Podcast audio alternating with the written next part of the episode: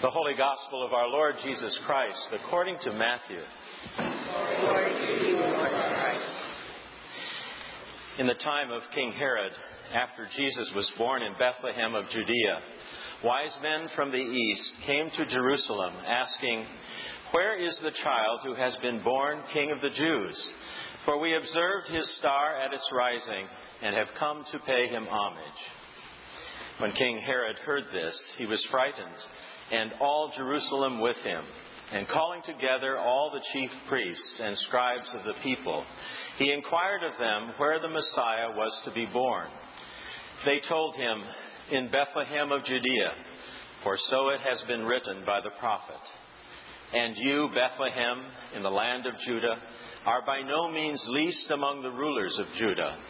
For from you shall come a ruler who is to shepherd my people, Israel. Then Herod secretly called for the wise men and learned from them the exact time when the star had appeared. Then he sent them to Bethlehem, saying, Go and search diligently for the child. And when you have found him, bring me word, so that I may also go and pay him homage. When they had heard the king, they set out. And there ahead of them went the star that they had seen in, at its rising until it stopped over the place where the child was. When they saw that the star had stopped, they were overwhelmed with joy. On entering the house, they saw the child with Mary, his mother, and they knelt down and paid him homage. Then, opening their treasure chests, they offered him gifts of gold, frankincense, and myrrh. And having been warned in a dream not to return to Herod, they left for their own country by another way. The Gospel of the Lord. Praise to you, Lord Christ. Good morning. Can you hear me? Before I get started, I'd like to uh, just let all of you know something.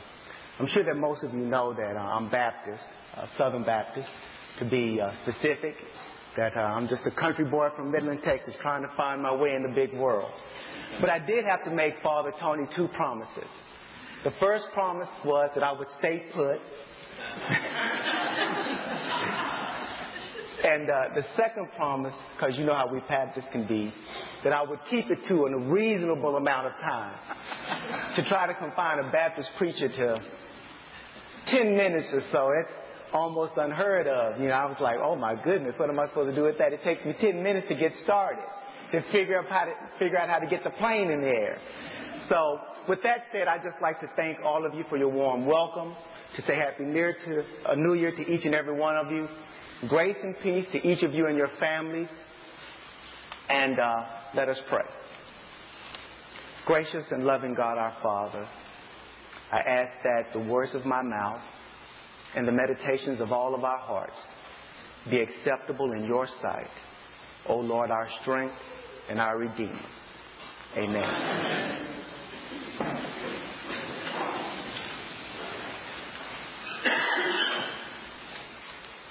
So as I thought about um, being here with you this morning, I had a little time to think about it at home with my wife over the new year.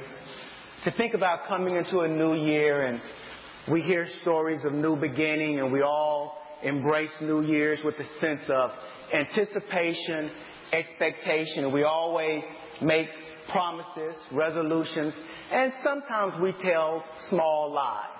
You know, we say we're going to lose 30 pounds. We say we're going to read these many books. We say we're going to be nice to our neighbors. But we're going to try to be a little more realistic today.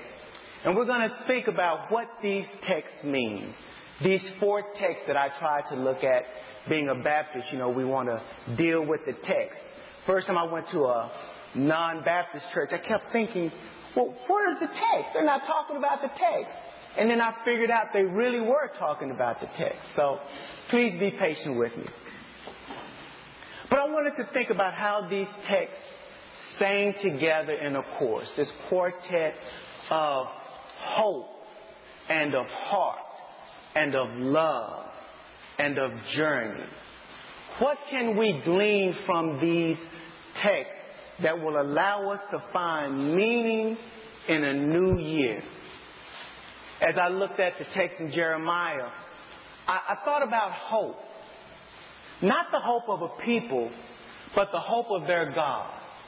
You know, I hadn't preached in a, in a while, so I was a little nervous about preaching. And then you open up to Jeremiah, the consummate preacher, the one sent to God with a word for God's people. And all of the nuances that a hope of a God has for his people. Certainly, in his words, there is correction, and there is consternation, and there is the frustration of God with those whom he has shown kindness to, he has led, he has been with. But as you look at this particular text, I would call it um, Jeremiah's book of reconciliation, of consolation, of comfort. That God is reassuring his people that his hope is not far from them. But not only is his hope not far from them, but God himself has a plan for them. As I thought about the psalm, the psalm is connected with the heart. The psalm talks about a people who not only want and long for God's faith and place, but want and long for God's presence. It is not the temple, it is the presence of the divine that they expect to find there that makes this long journey worth it. And as we enter into this new year, some of us with a few more gray hairs this year than we had than last. I will be 43 on the 26th of this January. We think about these journeys and the longing that these journeys engender in us. We think about the arduous tracks that we've had to make. Some of you know a little bit about my story, that I've been homeless before, and I've been hungry. And I've slept in some places that many of you would never even dream of sleeping in. That I've had to endure certain things, but none of those things do I think about in a negative way. Because it was a plan and a purpose. It was a journey. And that journey helped me find meaning in where Paul places us in Ephesus in his letter to the book of the Ephesians. You know, when Paul wrote that uh, book, he wrote it from a very uncomfortable place. He wrote it from uh, being incarcerated, I guess you would put it. He wrote it from prison. He wrote it from not having freedom. He wrote it from not being able to be comfortable. But in this book, he talks about, especially this first chapter, love. He lets us know that this hope that God has for us and this heart that we have for the divine brings us to a place of love. Love is a very difficult thing. If you would listen to Paul Tillich, Tillich would say that love is the moving power of life that brings about unity of the separated. He would challenge us with a self-giving love that is purposeful about conferring value upon the other. A love that both connects and values to those whom you are connected to. I spent last evening talking to a young man in a coffee shop who was uh, uh, an engineer, a very bright young man uh, who's uh, Asian, and uh, his father is uh, a philosopher, educated at Oxford. So I'm sure you could, you know, think about some of the things that he was saying. But we talked about connectedness. He asked me the question, do you believe that people long for God? Or do you believe that we live in a world now where God is becoming obsolete? My response to him was, was it really isn't about people longing for God because if you look at the numbers among churchgoers, the numbers are going up. That people are considering themselves more spiritual than even in times past. But what people are looking for is a connectedness. Paul says that this love is to bring about the unity of the Spirit. That we are a family, a community, being built up in love that love is the very fiber and fabric of what this tapestry that we embrace is. It is this love that brings the Southern Baptists all the way to Massachusetts, to Trinity Episcopal Church, a place completely outside of my paradigm, culturally, in some ways, my faith tradition, theologically especially, but also the fact that, you know, it's a little uncomfortable for me. It is this love. It is this love that allows a people, the people of God, in Jeremiah, in the Psalm, and those people to whom Paul is writing to, in the fulfillment of the will of God, bringing about a reorienting of things, For God is inviting all people in, that brings us to the gospel reading. When we look at this between the Psalm and Jeremiah and Paul, we're looking at some 800 years. And I ask myself the question, what thread holds these things together, hold these texts together, allows us to find meaning? And I think that it is in, it is in the gospel reading. You know, I had some little notes, and I hadn't even looked at one of them. I guess I better get back to my notes. but I don't think the notes are important this morning because many of you, although you've seen me here, aren't very familiar with me. And I really believe that today is about you kind of getting to know Ken White. And that's why I believe that the gospel reading is so important. So I'm going to use my little short time left to, to just talk about this gospel reading and allow us to be immersed in this journey. The journey of these wise men following a star. You know, if I were to, to think about the incarnation, I would think about it using this word God entering into human messiness. Don't you think that that seems uh, very appropriate? When you look at the journey, you look at these men on a long journey, carrying gifts.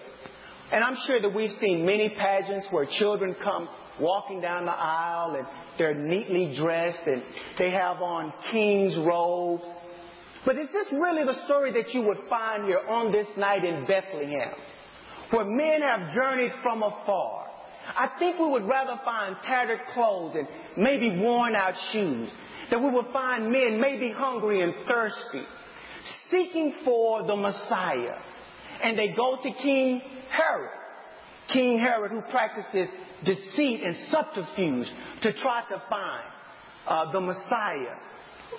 You would find priests and scribe uh, uh, teachers who aren't quite sure about this Messiah, who, who know that this Messiah wouldn't be coming on the scene at this time because the Messiah is coming on the scene to do some specific things at a specific time.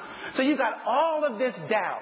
You got all of this deceit around him, but you've got these men who are following a star into the night. What do these men find in this star? Uh, find, find at the end of this journey.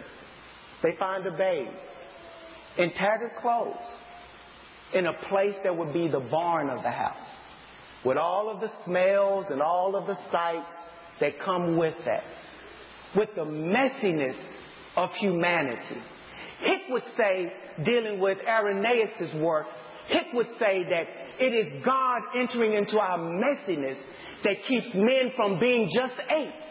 That it is our potential to both make messes and to overcome messes with the presence of God that makes us so very human and keeps us so connected, that allows us black and white and Asian and Hispanic that allows us Baptist and Episcopal and Methodist and Catholic, that allows us Christian and Jew and, and Gentile and, and, and Buddhist, allows us to be able to enter into human community. I think that's beautiful. But I think that there's one more thing that I need to talk about before I end this. I want to talk about the star and what this star means. This star these men follow in darkness.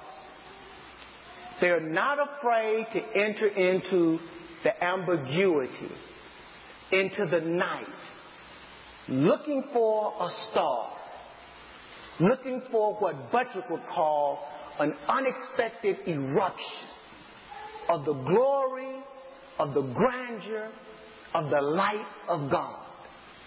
As we enter into this new year, I would invite each and every one of us, including myself, and especially my wife. You know, being married to me can be a little tough.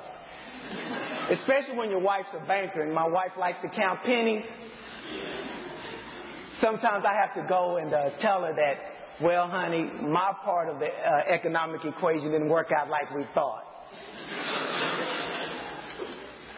But I would like to invite each and every one of us as we enter into this new year to find meaning in the journey of both a people's and of a Gentile, of a group of Gentile men who embraced the darkness to find a great light.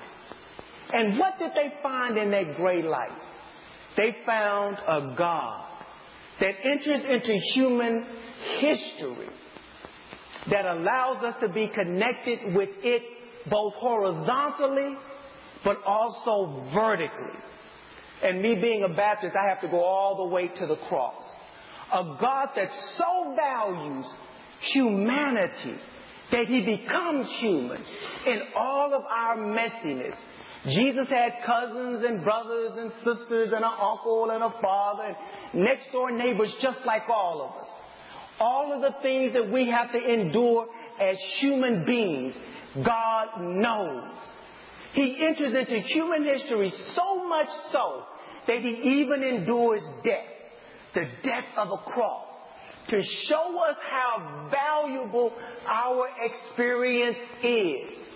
And so I would invite us in my closing thing, because I have my little closing question, to ask what keeps us from being able to experience the star, the unexpected eruption of light in the darkness? For me, I would say it's control. Ken White's desire to eradicate, to navigate, to manipulate the unknown. I would invite us to think about in this new year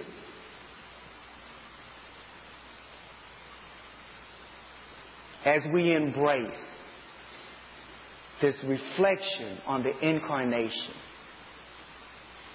letting go of the desire to be in control. Because the more gray hair I get, the more I realize control is an illusion.